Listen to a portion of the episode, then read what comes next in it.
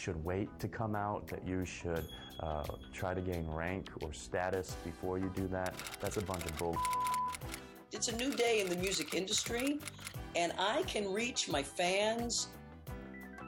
We're getting there. I've caused harm to the political agenda, and which I'm actually happy for. I would say probably the best message to them is that they're on the wrong side of history. Whether you're lesbian, gay, bi, transgender, or whatever, love is love. Shout it out to the world. The Michelle Meow Show. Your A through Z, covering the LGBT, LMNOP, and everyone in between show. And now here's your host, Michelle Meow.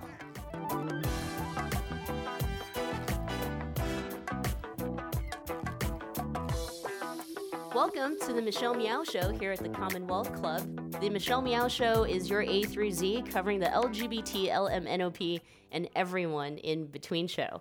Every Thursday at 10 o'clock in the morning, we will be here at the Commonwealth Club, in which the program will be taped for later broadcast on Progressive Voices Network with my co host, John Zipperer.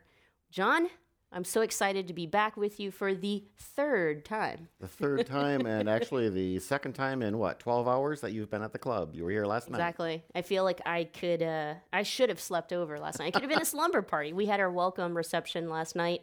The Honorable Mark Leno spoke, as well as Cecilia Chung a longtime trans activist here in San Francisco, but yeah, her life was told and through, very good friend of mine, and a really, oh, really? good friend of Andrea's, Great. and and and and uh, we might as well just get started with our main guest. That's why you're here this morning is to hear and listen and exchange ideas with Andrea Jenkins, who was just newly elected to the Minneapolis City Council.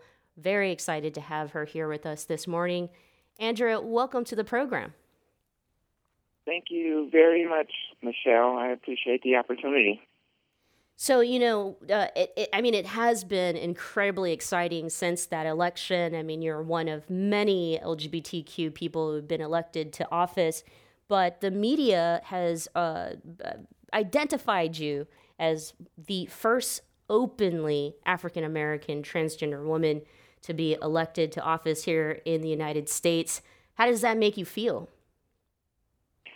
You know, I so I love that you prefaced it with the media has has identified me as such. Uh, I personally don't,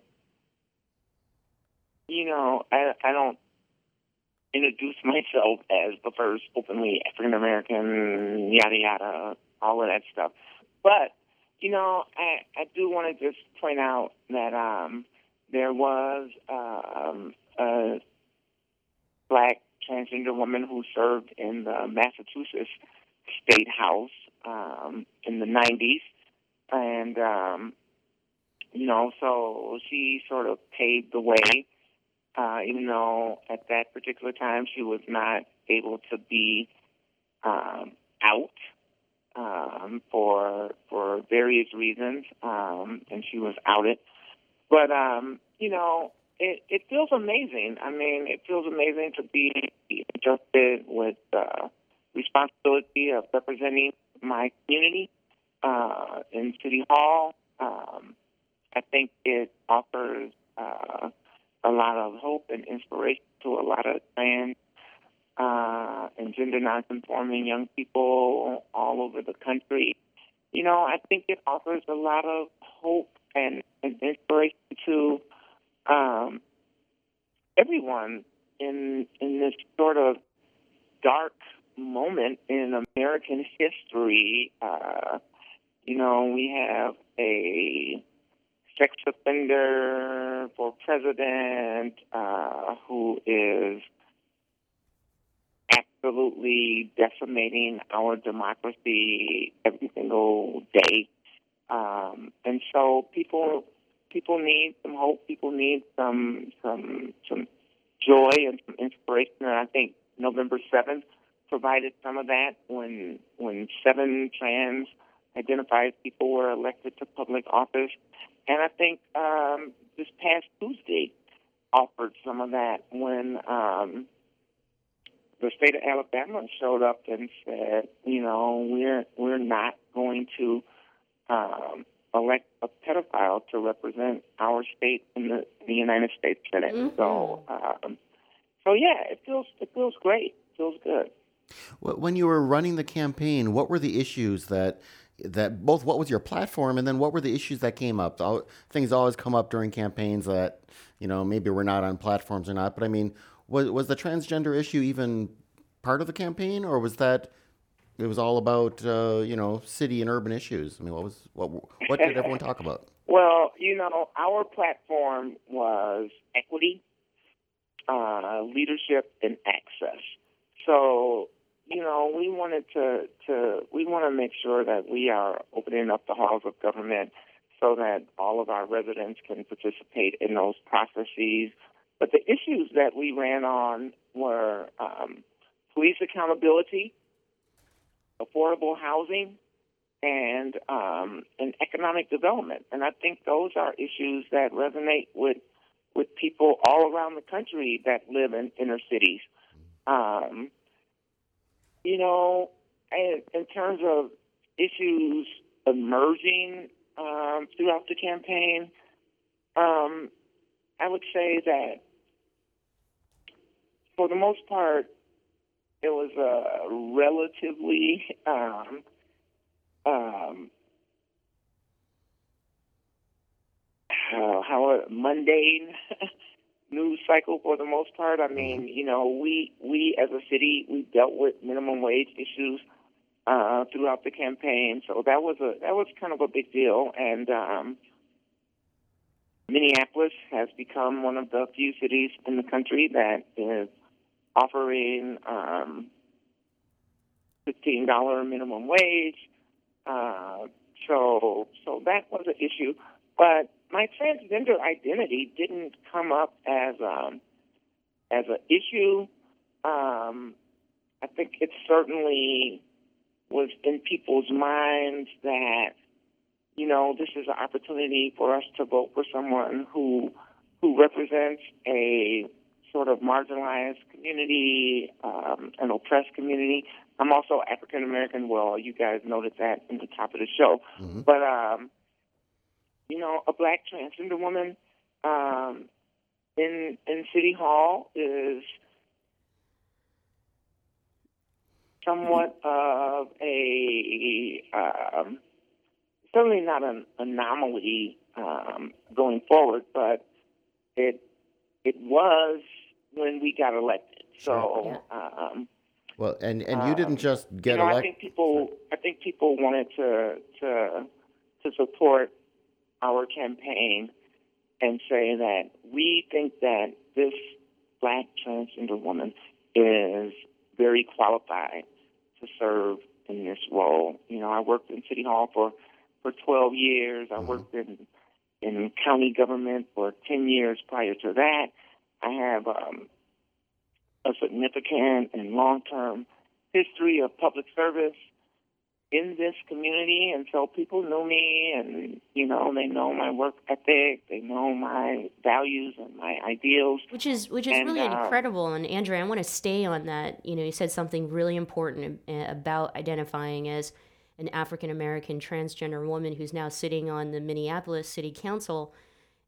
Right now in this country, there's an epidemic of transgender women of color who experience violence. I mean, transgender women, uh, you know, in general, but especially transgender women of color.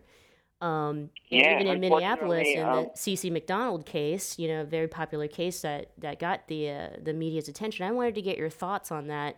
And now, being a, a, as an elected official and in leadership, we've got to do something more about this, right? Yes, absolutely. And so, um, you know, I just want to say rest in peace to the um, young African American woman who, the 24th murder this year, who was just found in Houston um, this morning, I believe. Uh, and, um, you know, my my heart goes out to her friends and family. But, um, you know, the CeCe McDonald case happened here in, in Minneapolis, um, And at the time, I, I was a freelance journalist. I'm a writer um, and an artist as well. But, um, you know, I wrote um, a story about it and it, it landed up, it landed on the front page of the uh, local black newspaper here. And, you know, to try to bring attention and awareness to these issues. And, you know, subsequently, at the same time that CeCe McDonald was being tried for um, for murder, which was, you know, eventually dropped to manslaughter.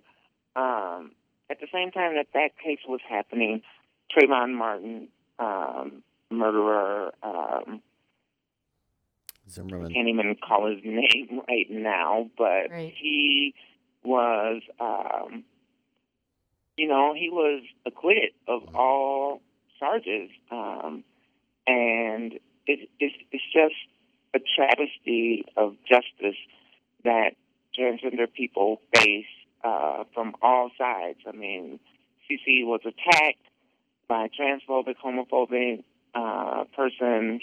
One of the persons uh, who attacked her had a swastika tattooed on his stomach, um, and yet and still she was still tried and and subsequently um, imprisoned in the men's facility. So you know some of the things that we have done since then was um, at the city of Minneapolis.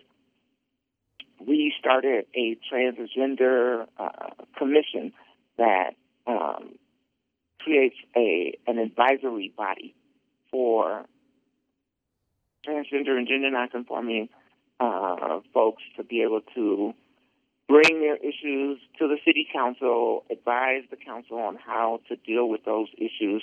And so, as as a member of the city council, I absolutely intend to be um, very deeply engaged in that work.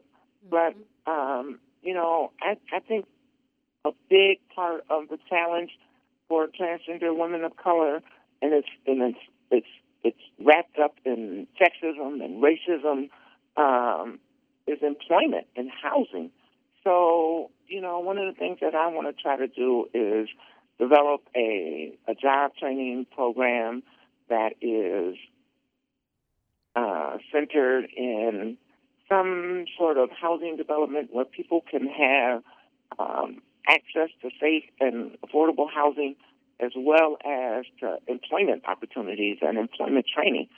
So um, those are some of the things that I intend to, to work on And and initially, um, but also being open and attuned to the issues that people are bringing up around the country and, and being able to, you know, as a transgender identified pe- person, elected official, I can bring those issues forward.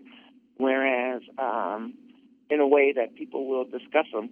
Whereas prior to that, you know, it, it was just a much bigger uphill climb to get awareness and attention to the issues facing the community. Don't go away. We'll continue with the Michelle Meow Show right after these messages. Babe, I think we're ready. We're really doing this. Yeah, I'm ready for our family. So, where do we start?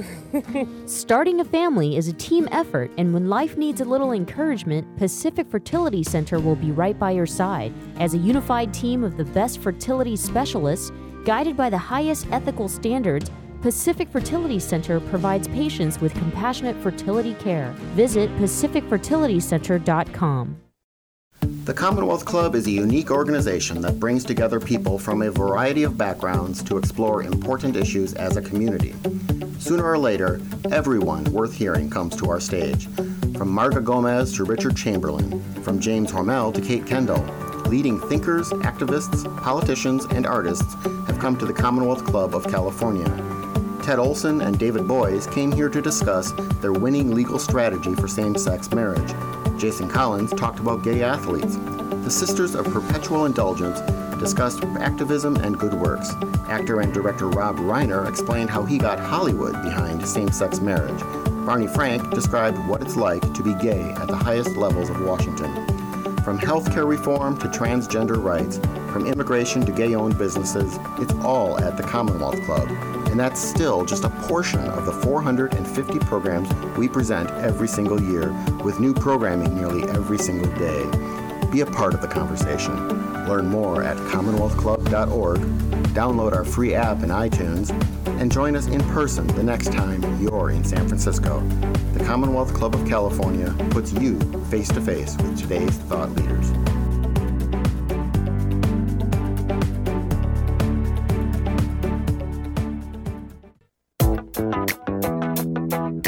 And now, back to the Michelle Meow Show.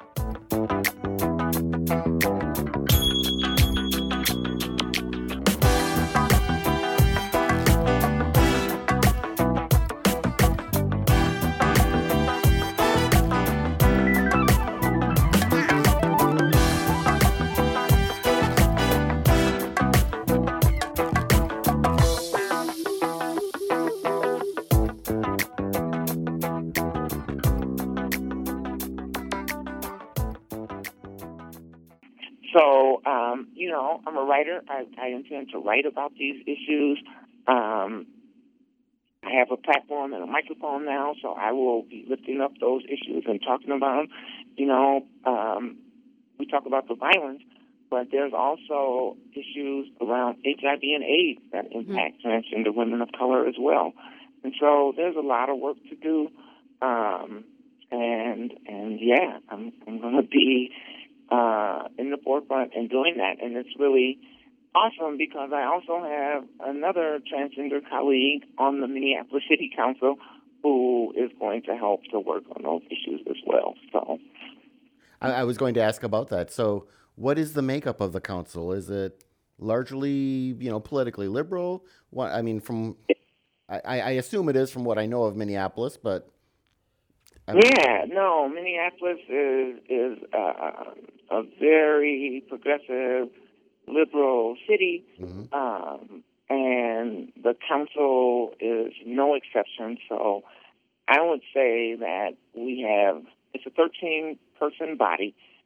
We have nine people that absolutely identify themselves as quote progressives.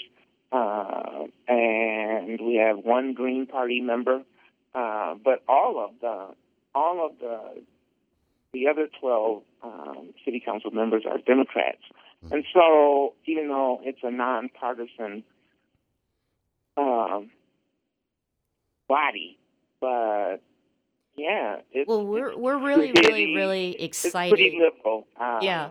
Uh, we're really really excited places in the that, that you're a part of that leadership and it just sounds like the the work that you're going to do is just going to pave the way for so much progress and and what we need yeah we have three questions coming um, Wonderful.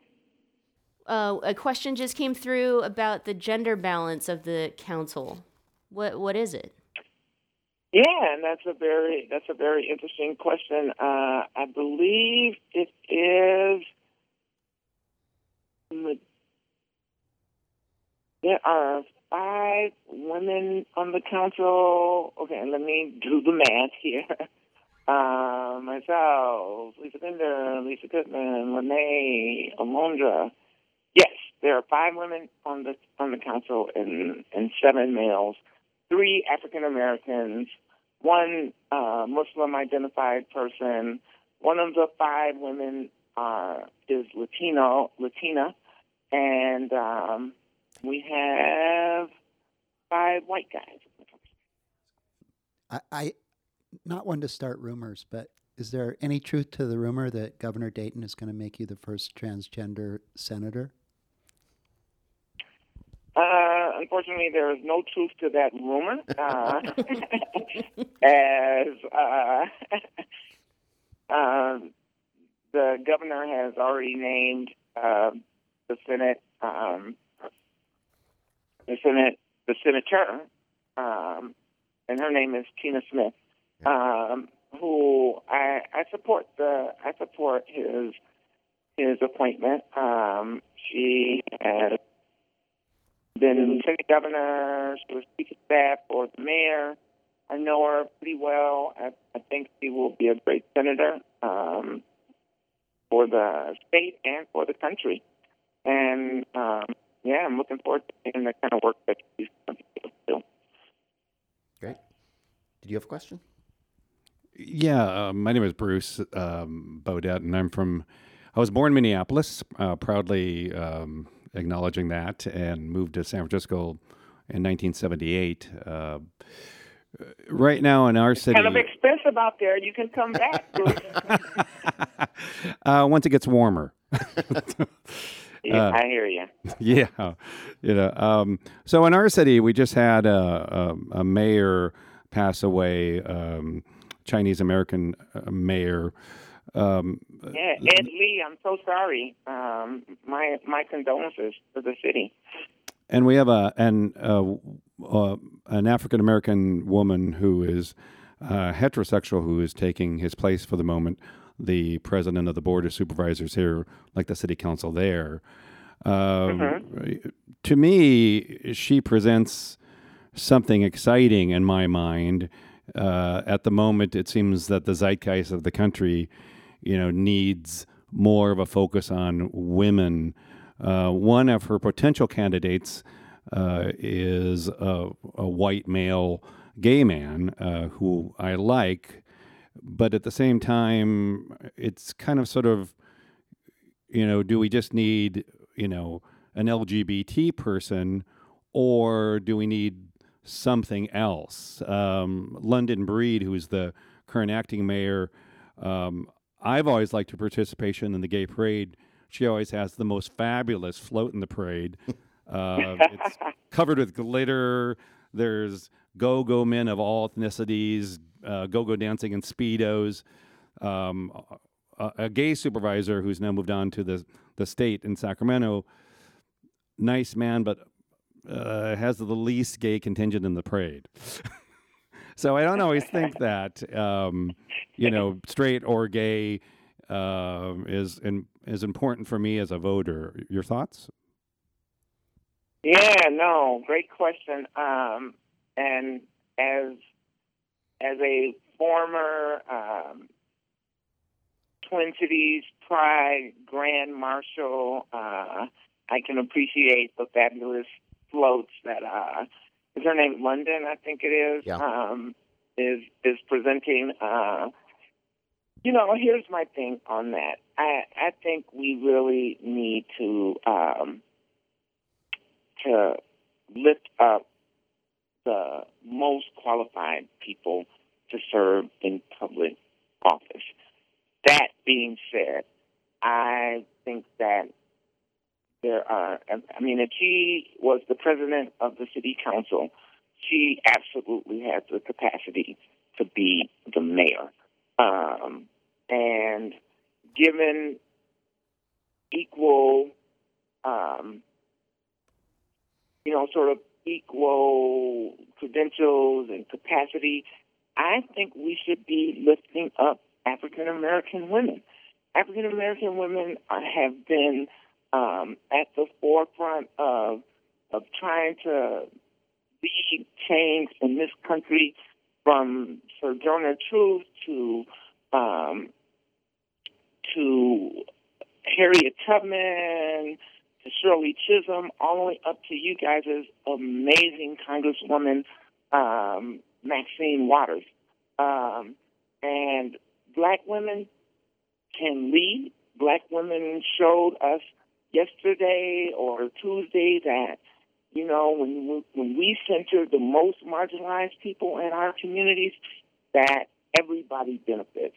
And so, um, you know, we had a in, here in Minneapolis, we had a, a gay man running for mayor. Uh, it was a very hotly contested mayoral race, but and he really tried to make a big um, a big deal about his sexual orientation, but people just weren't buying it. They they you know we we live in a city that is pretty open and welcoming to the LGBT community, and so it his his gay identity just didn't matter. And I think that's probably the same case in in San Francisco. Uh, You know, Harry Harvey Milk had been elected many, many, many years ago, And so um, that that novelty, if you will, um, of, of electing a gay mayor is is no longer uh, is no longer like a unique thing. It, it has to be the most qualified person. and and in this uh, day and age, I think that we have to lift up women, have to uh, certainly uh, pay attention to black women's voices, and and that's my thought. It, it, I, I agree. I mean, it's actually a, a great advance when the issues that Andrea Jenkins was dealing with was, you know, what are we going to do about police issues and, and all that kind of stuff, and that they accepted the fact that she's a transgender African American. I mean, that that you know that that's a part of your identity, but also, you know, hey, I'm from Wisconsin. I know one of the big issues is going anyone heading to the mayor's offices. Are you going to plow the streets in time? you know, Right. and, and so I, I, Which is a big issue in Minneapolis, Minnesota. Let Oh, yeah. me tell you, you can you can lose office very quickly if if the streets are not clear. Absolutely, I think we all remember the the that's how Jane Byrne got into office in Chicago. Um, but I, I, I, I just think this is this is great when those are the issues that I think it'll come down to. Say it's London Breed, Mark Leno, and there are usually like thirteen or fourteen other people running for office in the city. Now they're going to be talking about great. What are we going to do about affordable housing? What are we going to do about this kind of stuff? And both of those two, I think, are certainly capable of handling those discussions. So it should be a very interesting race. Here you are. I, I, I had one question for for uh, Andrea Jenkins. Andrea, you didn't just win election; you got seventy three percent of the vote. I mean, that's a landslide. Um, tell us a bit about your district, your your your. Uh, uh, I don't know if they're called your the ward or the district that elected you. Is it a very diverse district? Is it what's it like?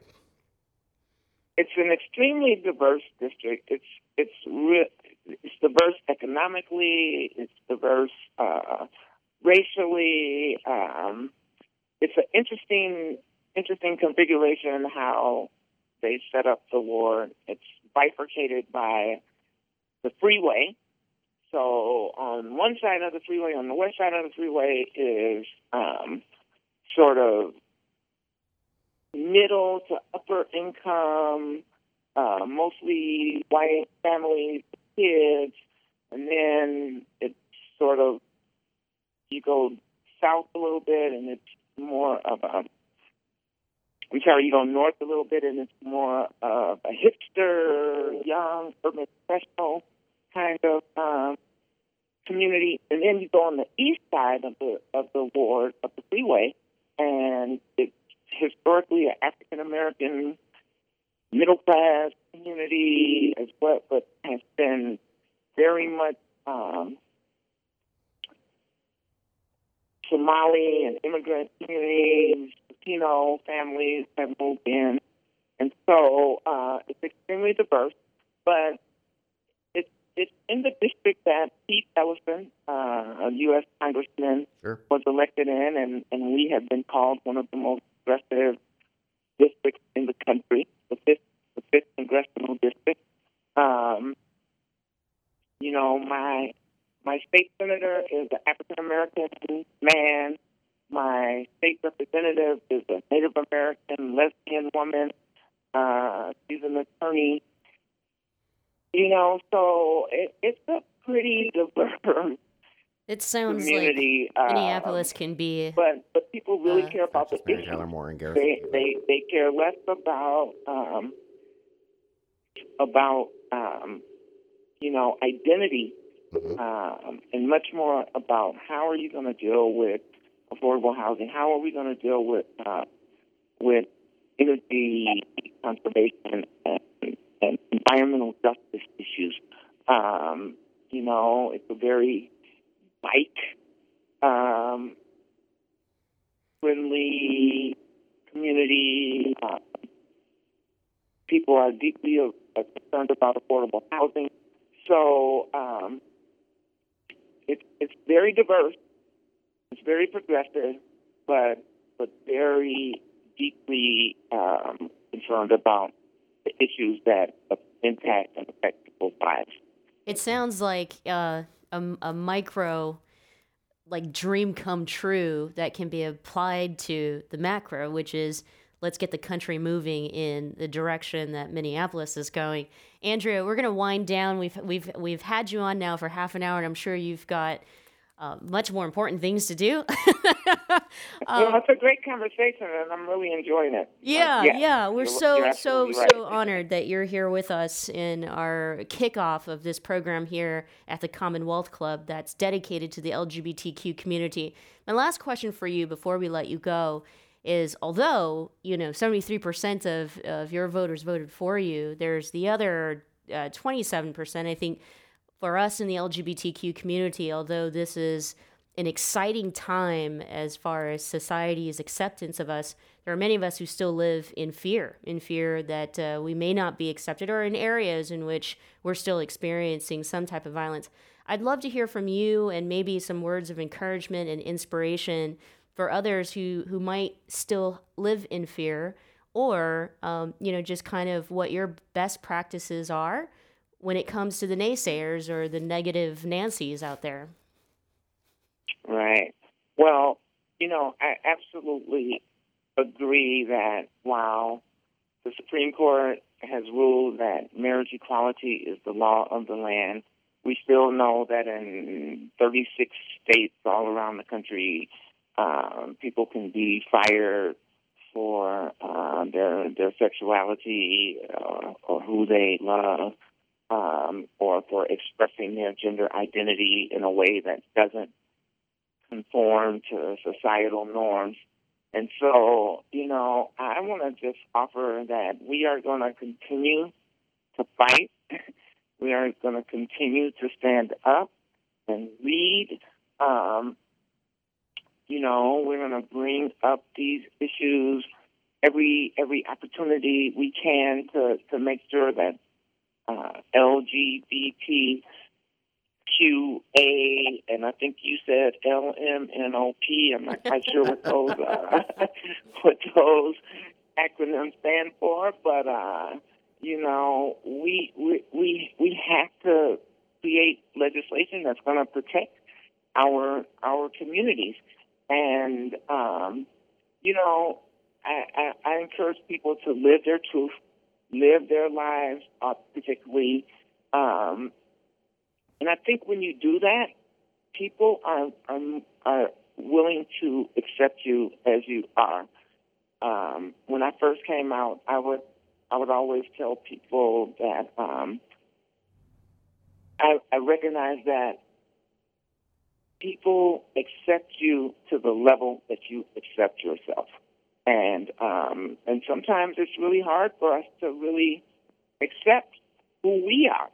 And but when we when we can live our lives authentically, when we can live our lives openly, people respond to that. And um, you know, I hope my election, my life, my the work that I've been able to do um, really helps people to understand that you can live an open, authentic life and be successful, be engaged in in our communities, in the workplace, um, in our national dialogue about what is the direction that our country should be going in, and um, you know, keep the faith, stay strong. Uh, we we have come a mighty mighty long way. Uh, we still have a very very long way to go, but um, but progress is being made. And I think that 2018, we got to get out and vote. We got to knock on doors. We got to make phone calls. We got to stand up and run for office. Um, but but the momentum is here. I I can feel it. Uh, I'm pretty sure you guys can feel it out there in California. And we got to take back the House, take back the Senate, and take back the White House. Um, and and we need to do those same things in our state legislatures and our city halls, and and we can win. We can win. I love that. We'll end on that note. Andrea, thank you so much for joining us here on the Michelle Meow Show here at Commonwealth Club. And uh, congratulations. Uh, America is very lucky to have you. Thank you, Michelle, and uh, thank you to all your uh, your guests and your audience. I really appreciate the opportunity. Welcome back to the Michelle Meow Show, your A through Z, covering the LGBT, LMNOP, and everyone in between show. So the LMNOP doesn't necessarily mean their actual identities of our community, but it's ever so expanding, right? And uh, we just want to be as inclusive as possible. The show tapes here Thursday mornings at 10 o'clock, and John Zipperer of the Commonwealth Club is my co host. LMNOP, lovely men, other people. Great attempt. Sorry, Great attempt. Gender Um, specific, but we had an incredible conversation with Andrea Jenkins, who was just elected to the Minneapolis City Council. And uh, today's discussion and topic is centered around transgender leadership or trans in leadership. And so the second half, we'll speak to Addison Beaux, who has gone through a leadership program at Stanford and uh, is a communicator, a storyteller, uh, a poet, and someone you know who I would love to find out a whole lot more about. So, Addison, welcome to the program. Thank you so much. Let's talk about let's talk about you first, and and then we'll get into the good stuff of just you know your thoughts on leadership. But uh, let's get to know you. You know where you grew up, um, some significant memories you'd like to share. Sometimes on the show when we introduce people, we always like to t- uh, tell coming out stories if you're comfortable. So, who's Addison? That is a great question. Also, for just human beings, asking any human being, who are you, is a pretty deep question. I can say for myself, uh, so I grew up in Massachusetts, uh, just south of Boston near Cape Cod, and I started calling myself Bob when I was about five. And until until it was probably made obvious to me by by by some narrow-minded grown-up that that wasn't okay. Uh, but in terms of a coming out story, I remember being in kindergarten, and my name uh, was Amanda, and my teacher started writing my name on the board for some reason, and as she was writing it, uh, one of my classmates interrupted her for like some glue or something like that. And so she stopped writing my name to attend to the student, but she stopped at A M A N and it said a man on the chalkboard. And I remember panicking and I thought, oh no, now everyone's going to know I'm a man. And she eventually returned to the chalkboard and wrote the DA in. But it's, uh, so I then spent the next 35 years with that awareness and trying to decide what I would do about it. But uh, when did you come out here then into San Francisco? good question. Okay, so I grew up in Massachusetts. Yeah. I, I, I went to a women's college, uh, Mount Holyoke College in Western Mass. So on my resume, I'm, I'm essentially always out as trans because if anyone knows Mount Holyoke, it's, it's definitely a women's college. And, uh, and then I moved to New York City for a public policy fellowship. And from New York City, I moved to Tucson, Arizona, following love, and also found all kinds of other things there too. And I ended up working for Congresswoman Giffords in Tucson as a policy advisor, and also as a I worked in constituent services during the, the height of the foreclosure crisis. So I was I worked with uh, a little over 2,600 families, uh, saving trying to save their homes from foreclosure. So I was morally, essentially, kind of attempting to morally persuade financial institutions as to why they should give families more time, more considerate, more thorough consideration. And then from there, um, after the shootings happened in Congresswoman Giffords' office and she resigned, I, I was looking for work and I lived in Arizona for 11 years. And so I, I moved to Washington, D.C., and uh, did, I was a congressional liaison for a federal agency and also did some speech writing. And then from there, I was there for about five years, and I heard about this inaugural LGBTQ executive leadership workshop at Stanford. And I went to it and fell in love really with the Bay Area and Stanford, and magically found myself with a job and living here shortly after. So that's how I ended up here. Sounds like an incredibly successful path in a lot of ways, in which um, you know those experiences sometimes are not afforded to members of our community. Um, and and and you know, Andrea had commented on why that is, but I wanted to ask you because you know, like I mentioned earlier, you're a communicator. You're very passionate about being able to tell one story. And how did you how did you tell your story? How did you have an authentic voice uh, or or did you not? And just kind of talk about those experiences. Also, the success that you had in this in this path while identifying as a member of the LGBTQ community. Well, so first I'll say I'm a writer at heart, and one of the things is we read finished products and we think that that is how that wonderful piece of work came out. And the truth of it is, it, it writing is an excruciating process for most, and multiple drafts get written, and sometimes many viewpoints chime in to mold a draft. So a finished product is is is really the the smallest part of the story, the revising process and everything that went into it is the bigger part of the process.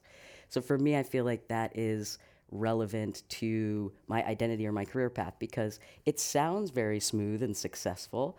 And actually, and I think we do a disservice when we present ourselves as everything being very smooth and successful, when that path was actually full of tension, lots of courage to uh, persist and to t- believe in myself and, and to keep moving. There, there are and have been and probably will be all kinds of setbacks that were really hard.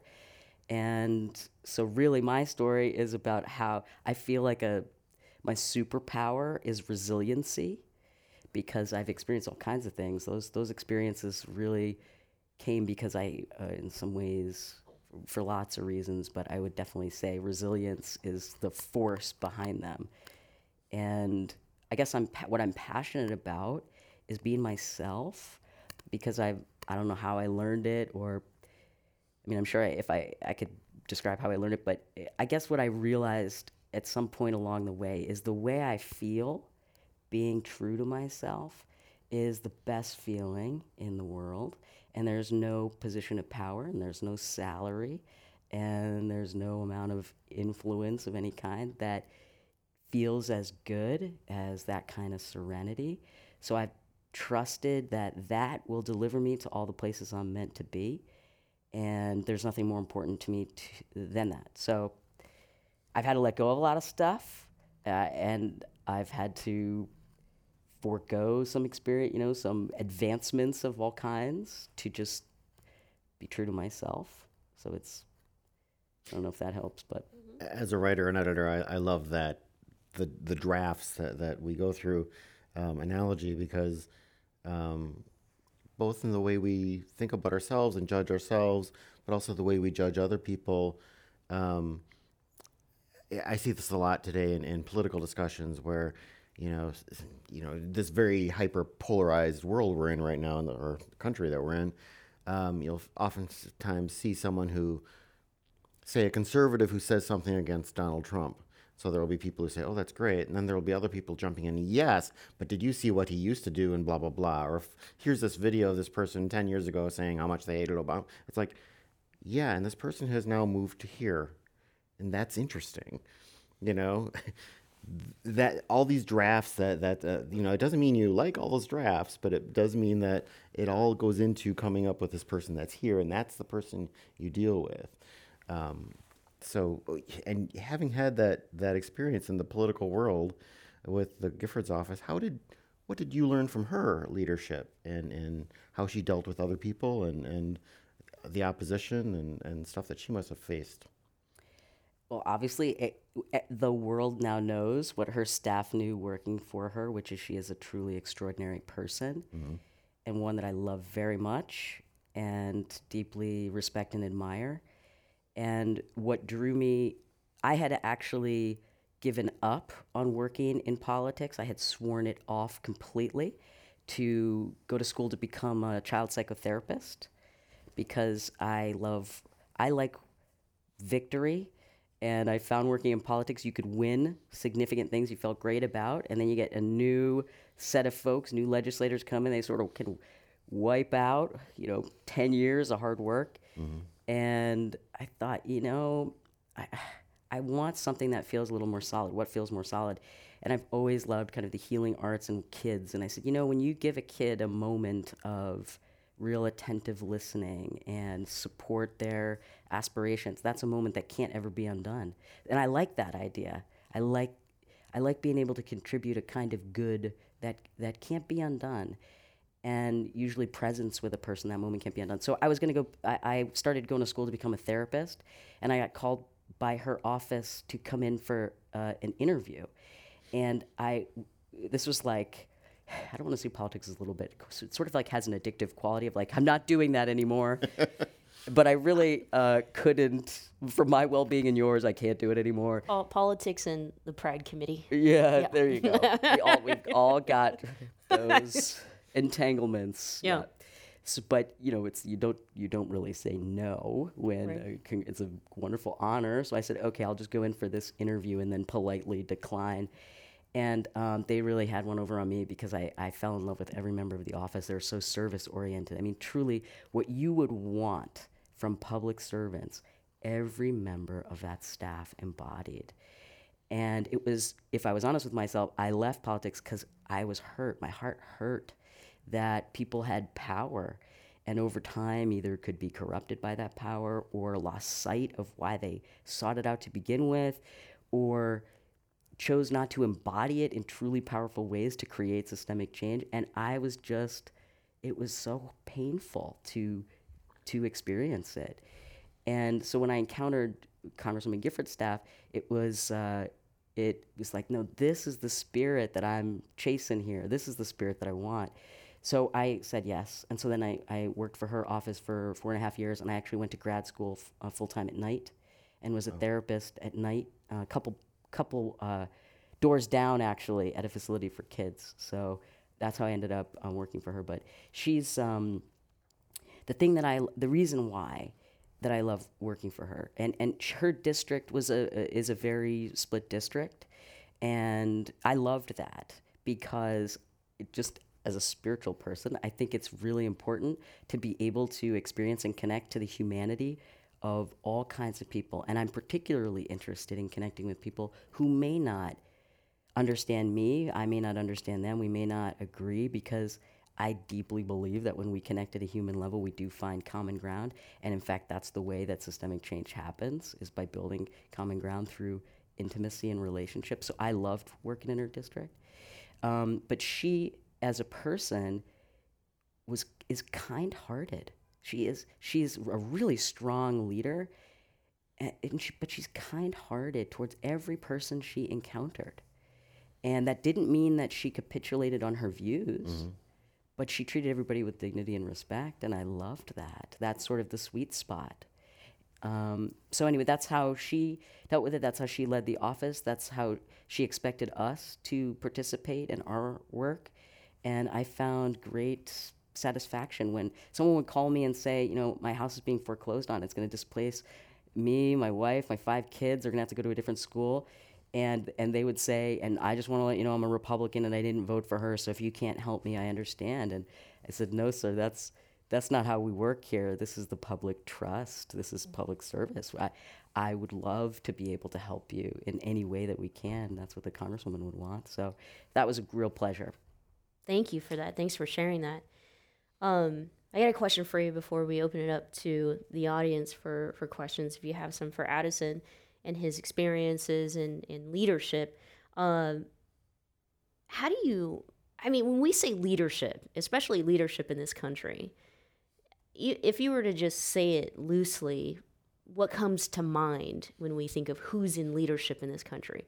And generally speaking, white cisgender straight men hold leadership positions in the country, whether it's corporate, political, um, everywhere almost. How do you navigate that as a non cisgender, um, you know, Caucasian guy? it is challenging.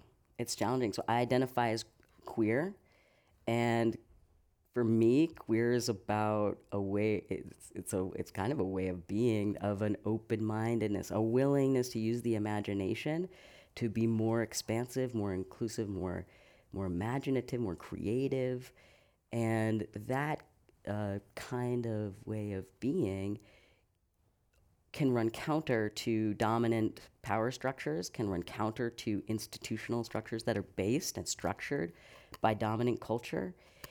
So it's a choice that I make because I'm, in a way, experimenting with how to remain true to myself and also participate meaningfully, powerfully, lovingly in systems and in places that would benefit from dynamic change and it's hard. And how to also, more importantly, how to not do that for, for only my benefit, um, but really the idea is we all benefit from more uh, dynamic and diverse uh, cultures, groups of people, minds at the table. Um, and it, all the re- research shows that product smarter things happen when you have more and different kinds of people contributing their best thoughts. There's nothing i really believe there's nothing we cannot solve when we are truly inclusive and bring lots of different minds to the table. It's magic and it's fun. And um, but that means doing my part within my you know uh, white male community uh, to talk about how were the roadblocks often Mhm. and how to be you know not be roadblocks how to do the internal work to be true support That's got to be some tough conversations. I can't imagine trying to, uh, you know, educate a, a, a white cisgender powerful man on on just thinking differently of the the rest of the world and having even just a discussion about gender, right? Um, has been challenging in this country. Period. We're finding that out now with social media. John, any any question before we turn well, to and, the and audience? specifically on that Yeah. topic, um, dealing with art and, and creativity and, and, and poetry and you know all the ways you're you're in, investing and communicating through those, um, is that a way of changing those minds or affecting those minds? I don't know if you know a sixty year old person changes their minds all that often. Some do, but as far as you know, people who might be white cisgender male, but if they've grown up being fed, you know, stories and movies and books and, and such that show, you know, a wide variety of people and the excitement that comes from that and all that kind of stuff, as opposed to, you know, Rambo Part 12. I mean, what what is the power of the creative arts to do some of those conversations and the convincing for you? Do you think? the greatest power for the arts in my life is that it's uh, saved my life. The art, the arts are a really self-serving, nourishing, life-saving endeavor for me. I mean that I couldn't I couldn't engage in conversations without being strong myself and without without tackling my own internalized stuff. And so art is the way that I am nourished and can have those have the strength to have to, to exist Mhm. and to have conversations. And of course, it's incredibly powerful uh, to touch people. Art and stories really touches people in their hearts, and that's where they need to be touched to really then uh, take substantive action. But I will say, um, in terms of people not changing, my mom is a seventy-year-old evangelical white Christian, you know, woman. We have an amazing relationship. She is incredibly loving and accepting and supportive, and so I also believe that it's important to be mindful of the ways people identify, and simultaneous, and to the extent you have to also be protective of oneself um, in the world, and yet also kind of hold a candle for that people can, people really do evolve, Mhm. and I just happen to believe they evolve through loving relationships and and an openness, I mean, accountability must happen. It's sort of like both and. How do you loving? How do you hold accountable and at the same time hold space for people to evolve, but yet not expect them to either, but create space so that they can. Um, and in the case of my family, I'll be honest. Like my approach, I'm 41. My approach has been like figure myself. Step one, figure myself out. Sift through my own internalized homophobia, transphobia, sexism, all this stuff. Have some self understanding, some deep self acceptance, so that nobody can kind of push me off my center. There's there's no one that can push me off my center with respect to my identities, and I feel very grateful for that. So that's like step one. Then it was like let me engage in conversation with my f- close family, because so often as activists we like teach in the community about how this goes. And meanwhile, our relationships are a mess. and that's just for me doesn't feel right. So I've been trying to make my re- my relationship with myself right, my relationship with my family and friends as as right as they can be, and then just slowly start with a little success uh, branching out. And if really the only thing I ever accomplish is like this deeply harmonious and loving relationship with my mom and my dad, that's awesome. Isn't it? Hopefully, I'll have hopefully I'll have a little. Uh, do other good things, uh, but You know, as you were saying that, I was envisioning you creating space and having a, a loving conversation with the President of the United States. I would do it. You Well, would do it. Here's why. Here's why. I think so often when we and again, accountability is like the main character in this conversation because none of this is at the expense of accountability when other lives are negatively impacted or when the public or when the fundamental principles of public service are breached, like accountability first and foremost.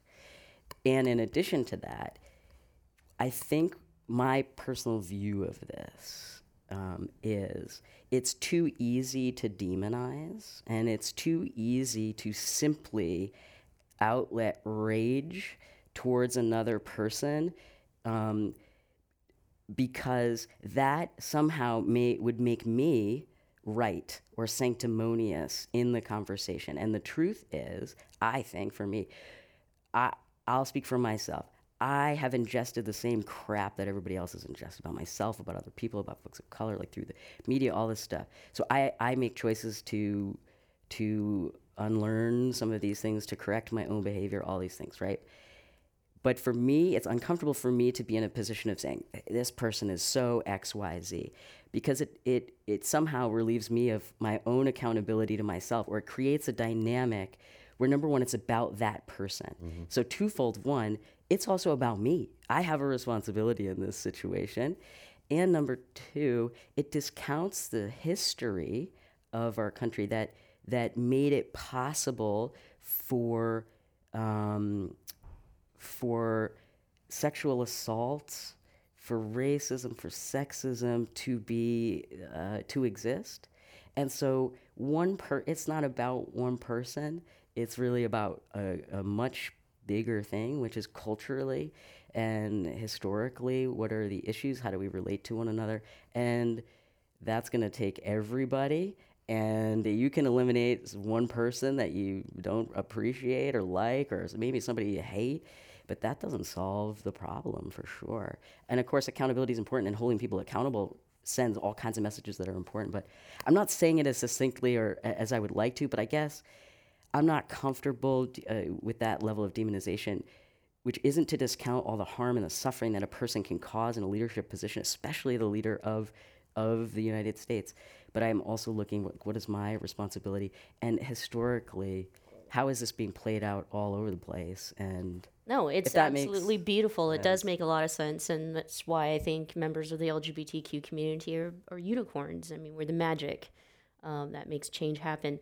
I love this. I mean, if there are some takeaways we can take from this program today, it's um, it you can feel, you can see, it's becoming tangible when we, as members of the LGBTQ community, are involved, whether that's from a local level, it's, or it's political, or you're in a part of an organization, or even in your personal relationships. I want to thank everyone here today for joining us for the Michelle Meow Show. Tell all your friends uh, or share the program with everyone you know. It's here every Thursday at 10 o'clock in the morning with John Zipperer. uh, the, our co-hosts, and for all the podcasts or the content, you can find it at michellemeow.com or commonwealthclub.org slash meow. We'll see you next time.